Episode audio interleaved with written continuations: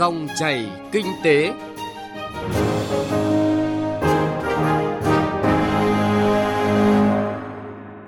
Các biên tập viên Thu Trang và Thành Trung xin kính chào quý vị và các bạn. Chương trình Dòng chảy kinh tế hôm nay, thứ hai ngày 24 tháng 5 năm 2021 có những nội dung đáng chú ý sau.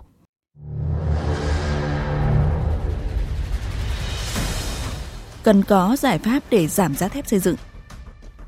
Thực tiễn doanh nghiệp thích ứng với thời cuộc nhìn từ số doanh nghiệp giải thể và thành lập mới. Trò chuyện với ông Trần Trung Kiên, Giám đốc Công ty Trách nhiệm hữu hạn một thành viên Thương mại điện tử Bưu Chính Viettel, đại diện sàn thương mại điện tử Vò Sò, nội dung hỗ trợ tiêu thụ nông sản và câu chuyện doanh nghiệp vì cộng đồng.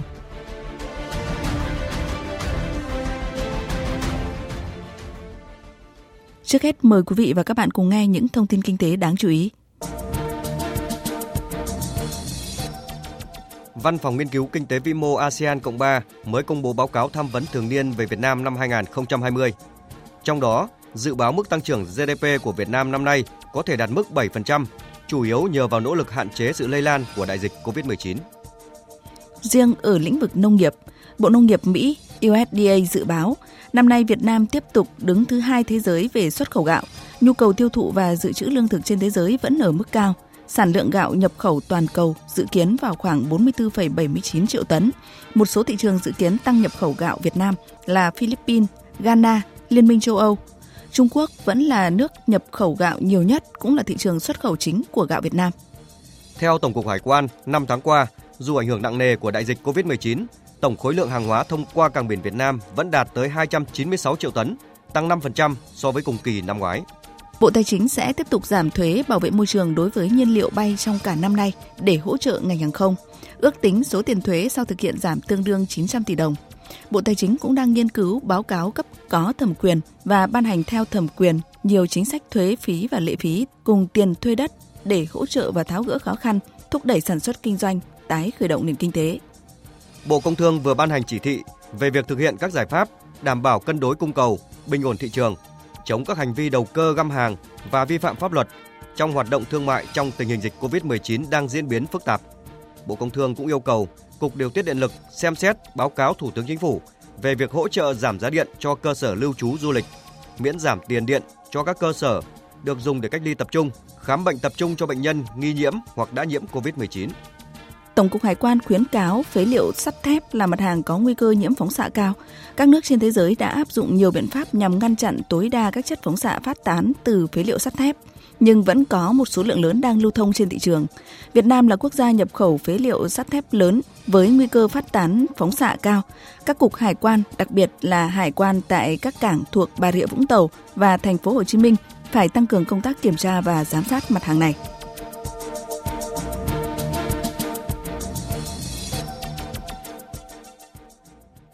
Thưa quý vị và các bạn, liên quan đến thị trường thép, việc giá thép liên tục tăng trong thời gian qua đang khiến cho doanh nghiệp ngành xây dựng gặp rất nhiều khó khăn. Hàng loạt công trình đang có nguy cơ chậm tiến độ hoặc phải ngừng thi công. Theo các chuyên gia, giá nguyên vật liệu chịu tác động tăng giảm theo mặt bằng chung của khu vực là bình thường, nhưng giá thép tăng cao liên tục thời gian gần đây có dấu hiệu bất thường. Giải pháp hiện nay là cần có giải pháp kiểm soát chặt thị trường và tránh đầu cơ trục lợi. Phóng viên Thành Trung phản ánh nội dung này. Mời quý vị và các bạn cùng nghe.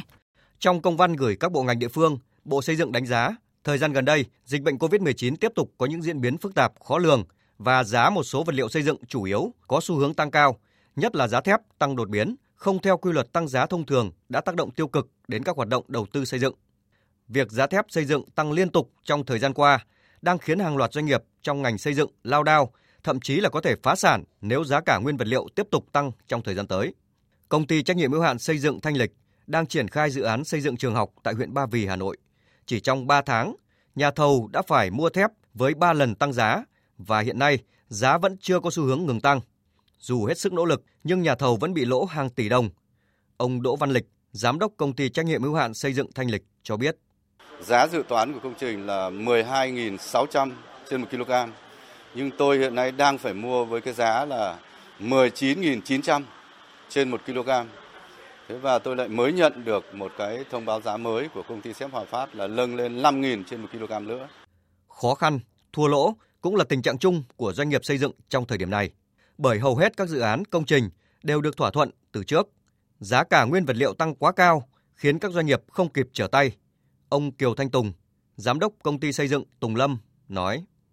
Đồng thời với giá sắt thì giá ống nước cũng tăng đến 20%, giá dây điện, giá cát đá, các giá khác đều leo thang. Tính đến thời điểm này thì công ty làm là đang phải chịu lỗ, rất mong có được sự giải cứu của chính phủ cũng như của các chủ đầu tư để điều chỉnh lại giá nguyên vật liệu sao cho phù hợp. Năm 2021, dự kiến nhu cầu thép xây dựng của Việt Nam sẽ tăng khoảng từ 2 đến 3% so với năm 2020, tương đương với khoảng 11 triệu tấn. Trong khi đó, năng lực sản xuất trong nước là khoảng 14 triệu tấn, đủ để đảm bảo nhu cầu tiêu dùng trong nước. Theo Hiệp hội Thép Việt Nam, dù nguồn cung không thiếu, nhưng giá thép vẫn liên tục tăng trong thời gian vừa qua, có thể do một số nhà đầu cơ tích trữ nguồn thép và có sự tăng giá đồng loạt.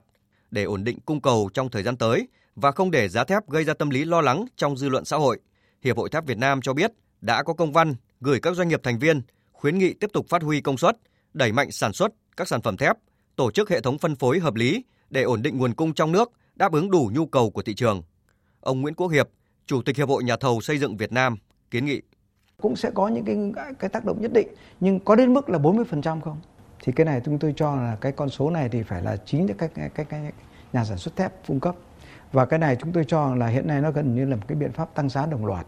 Thế chính vì vậy cho nên là rất cần có cái biện pháp hữu hiệu của các cơ quan quản lý. Vấn đề được đặt ra hiện nay là các cơ quan quản lý nhà nước cần có giải pháp hữu hiệu để giảm giá thép, góp phần tháo gỡ khó khăn cho doanh nghiệp và cũng là giải pháp để kiểm soát lạm phát, ổn định kinh tế vĩ mô. Tuy nhiên, những giải pháp hành chính được đưa ra phải phù hợp với diễn biến chung của thị trường trong nước và khu vực. Tiến sĩ Nguyễn Xuân Thành, giảng viên Trường Chính sách Công và Quản lý Fulbright Việt Nam cho biết.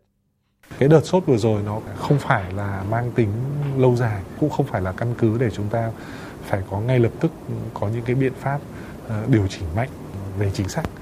Biến động giá thép nó mang tính lâu dài và nó cứ tiếp tục tăng lên thì cũng phải có những cái điều chỉnh về chính sách thuế nhập khẩu để mà làm sao cho giá trong nước nó tăng chậm hơn giá thế giới.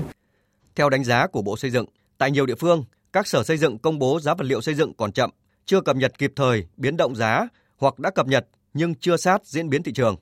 Trước tình hình trên, Bộ Xây dựng đề nghị Ủy ban nhân dân các tỉnh, thành phố chỉ đạo các sở xây dựng phối hợp với các cơ quan liên quan thường xuyên theo dõi, bám sát diễn biến của thị trường để kịp thời cập nhật, điều chỉnh, công bố giá vật liệu xây dựng, chỉ số giá xây dựng cho phù hợp với mặt bằng giá mới, tránh tác động của các hiện tượng đầu cơ thổi giá vật liệu xây dựng. Đối với các loại vật liệu chủ yếu có biến động giá lớn như là thép, trường hợp cần thiết phải công bố giá vật liệu xây dựng hàng tháng hoặc là sớm hơn, đáp ứng yêu cầu quản lý, chi phí đầu tư xây dựng, hợp đồng xây dựng trên địa bàn.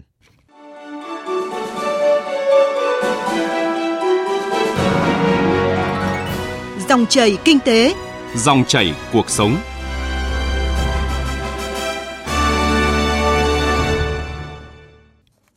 Thưa quý vị và các bạn, 4 tháng đầu năm nay, cả nước có gần 44.200 doanh nghiệp đăng ký thành lập mới với tổng vốn đăng ký bình quân tương đương 14,2 tỷ đồng. Bên cạnh đó, có gần 19,3 nghìn doanh nghiệp quay trở lại hoạt động, nâng tổng số doanh nghiệp thành lập mới và doanh nghiệp quay trở lại hoạt động lên 63,4 nghìn doanh nghiệp. Trung bình mỗi tháng có gần 16 nghìn doanh nghiệp thành lập mới và quay trở lại hoạt động. Những số liệu này không mới, nhưng tới nay vẫn xuất hiện những ý kiến băn khoăn trong dư luận. Chúng tôi góp phần diễn giải thực tiễn này qua góc nhìn của giới doanh nhân, doanh nghiệp và các chuyên gia. Mời quý vị và các bạn cùng nghe. Trước khi bàn luận về số doanh nghiệp thành lập mới hoặc là quay trở lại hoạt động, cần nêu thực tiễn số doanh nghiệp tạm ngừng kinh doanh, giải thể hoặc chờ làm thủ tục giải thể. 4 tháng qua, đặc biệt sau tác động đa chiều của đại dịch COVID-19, cả nước có 51,5 nghìn doanh nghiệp tạm ngừng kinh doanh có thời hạn, ngừng hoạt động chờ làm thủ tục giải thể và hoàn tất thủ tục giải thể. Trung bình mỗi tháng có gần 12,9 nghìn doanh nghiệp rút lui khỏi thị trường, tăng 23,3% so với cùng kỳ 2020. Theo cách thức thông thường, nhiều người sẽ nhìn nhận ở hai khía cạnh. Lượng doanh nghiệp tạm ngừng kinh doanh, giải thể, chờ làm thủ tục giải thể cao là hiện tượng bình thường trong kinh tế thị trường. Khía cạnh thứ hai, ở giai đoạn hiện tại, số doanh nghiệp diện này tăng cao hơn cùng kỳ trước là do ngấm đòn từ đại dịch. Ông Nguyễn Hòa Cường, Phó Viện trưởng Viện Nghiên cứu Quản lý Kinh tế Trung ương nhìn nhận. Chúng ta thấy có rất là nhiều cái doanh nghiệp ngừng hoạt động hoặc chờ giải thể hoặc là giải thể. Nhưng mà tuy nhiên phản ứng chung chỉ là tạm ngưng lại để đợi xem một cái xu hướng mới như nào. Cái điều thứ hai là cộng đồng kinh doanh mong muốn gia nhập thị trường vẫn là cao. Khi chúng tôi quan sát vào cái thời điểm tháng 3, tháng 4 là cái thời điểm đỉnh dịch lúc đầu tiên, nhận thấy rằng là có lẽ là sẽ phải có tương đối sụt giảm nhiều. Thực tế cho thấy là không phải như vậy. Ngoài ra chúng ta nhìn một con số khác, đấy là tổng số vốn đăng ký vào thị trường, chứng tỏ rằng là quyết tâm của những doanh nhân trong muốn là làm thế nào đưa vào hoạt động, triển khai các hoạt động kinh doanh của mình vào trong cái thị trường lại mạnh mẽ hơn trước, rất là tích cực. Chuyên gia kinh tế, tiến sĩ Lê Duy Bình đồng thuận quan điểm này. Ông cho rằng những nỗ lực cải thiện môi trường kinh doanh của chính phủ giai đoạn trước đã mang tới niềm tin cho cộng đồng kinh doanh nói chung.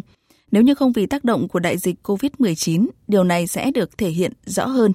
Cú sốc COVID-19 đã khiến cho nhiều doanh nghiệp phải rời bỏ thương trường, nhưng điều hành kinh tế vĩ mô hợp lý, đặc biệt sau thành công bước đầu của việc thực hiện mục tiêu kép là vừa phòng chống dịch bệnh, vừa phát triển kinh tế xã hội, tiếp tục tạo dựng niềm tin nơi các doanh nhân doanh nghiệp. Tiến sĩ Lê Duy Bình dẫn chứng, chỉ trong tháng 4 vừa qua có gần 14,9 nghìn doanh nghiệp thành lập mới, số vốn đăng ký là 179,9 nghìn tỷ đồng, tăng tới hơn 59%. Tính chung 4 tháng, cả nước có gần 44,2 nghìn doanh nghiệp đăng ký thành lập mới, tổng số vốn đăng ký đạt tới gần 628 nghìn tỷ đồng, tăng 41% so với cùng kỳ 2020.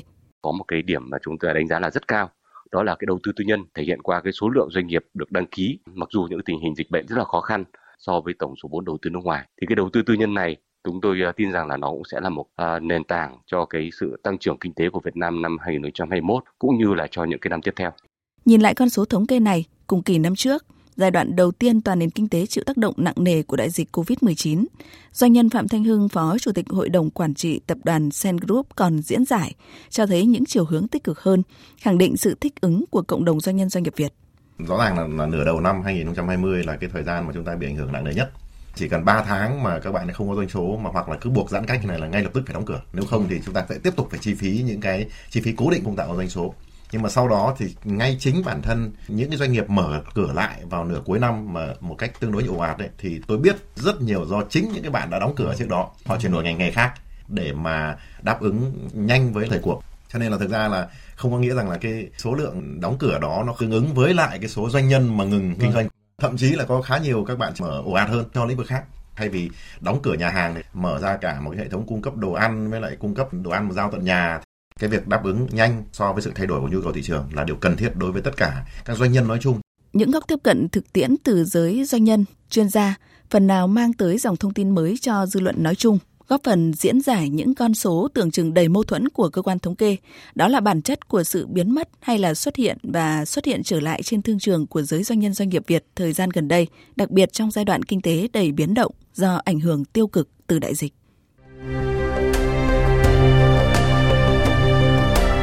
Cà phê doanh nhân.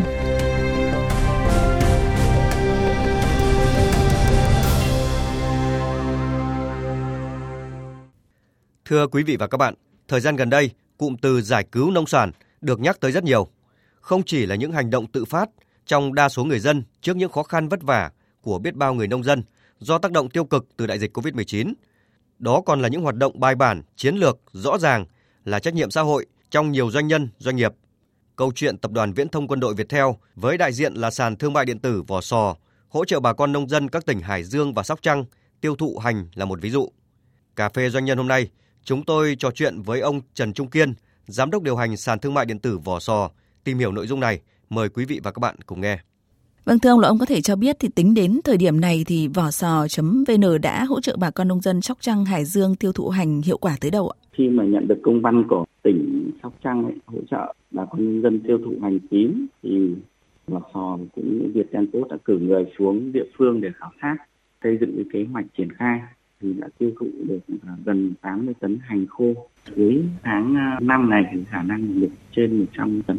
Thưa ông, là có khó khăn thách thức nào trong các cái chương trình phối hợp hỗ trợ tiêu thụ nông sản tương tự như là cái chương trình mà hỗ trợ bà con tiêu thụ hành tím Sóc Trăng?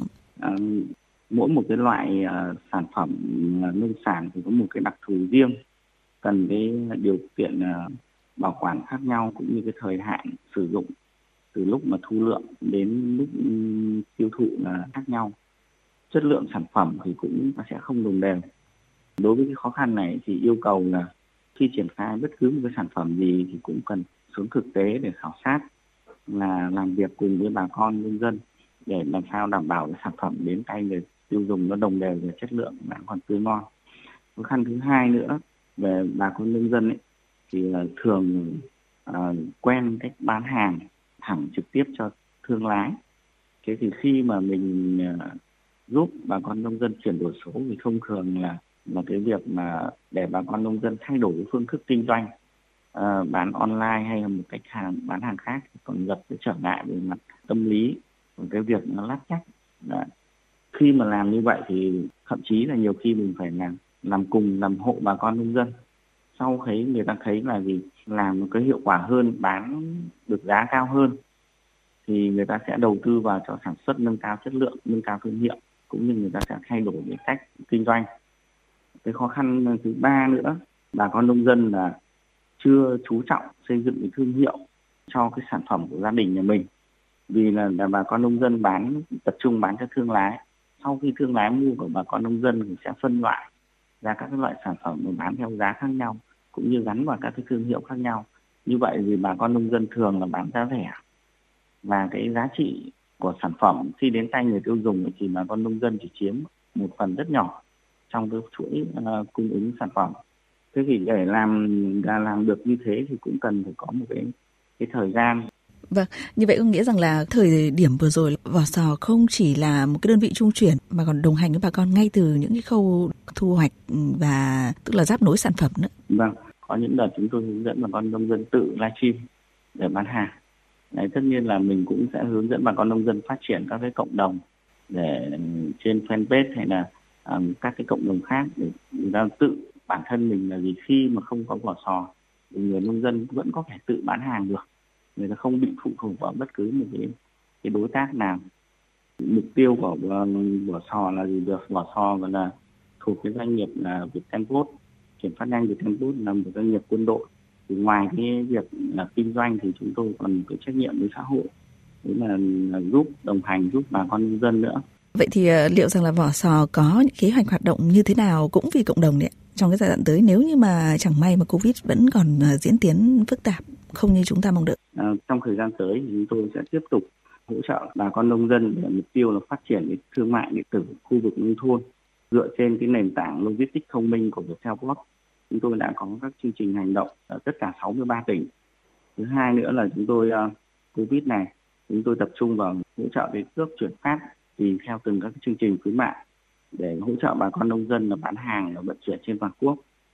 Thứ ba nữa là chúng tôi cũng đang là cùng với lại là xây dựng cái thương mại điện tử ở khu vực các cái tỉnh khu vực biên giới, đồng hành cùng với chính quyền địa phương giảm cái khoảng cách chênh lệch về thu nhập ở trong xã hội. Thế ngoài ra thì về các cái chương trình khác, chúng tôi đã có các chương trình về marketing, số hóa, xây dựng cái bản đồ đặc sản, chỉ đường cho là vì khách du lịch đến tận cái vườn đấy để xem những cái sản phẩm của bà con nông dân. Vâng, từ hiệu quả của hoạt động hỗ trợ bà con nông dân tiêu thụ hành thì hy vọng là chúng ta sẽ tiếp tục có thêm nhiều thông tin về việc các sàn thương mại điện tử không chỉ là Vò Sò sẽ đồng hành và hỗ trợ cộng đồng, đặc biệt là trong giai đoạn chịu tác động của đại dịch Covid-19 ạ. Một lần nữa thì cảm ơn ông Trần Trung Kiên ạ. Vâng, xin cảm ơn khán giả VOV1. Cảm ơn quý vị và các bạn đã quan tâm lắng nghe. Thời lượng dành cho dòng chảy kinh tế hôm nay tới đây cũng kết thúc. Chương trình do biên tập viên Thu Trang cùng nhóm phóng viên kinh tế Ban Thời sự VV1 phối hợp thực hiện. Chịu trách nhiệm nội dung Hoàng Trung Dũng. Quý vị và các bạn có thể nghe lại trên website vv1.vov.vn. Xin kính chào tạm biệt và hẹn gặp lại.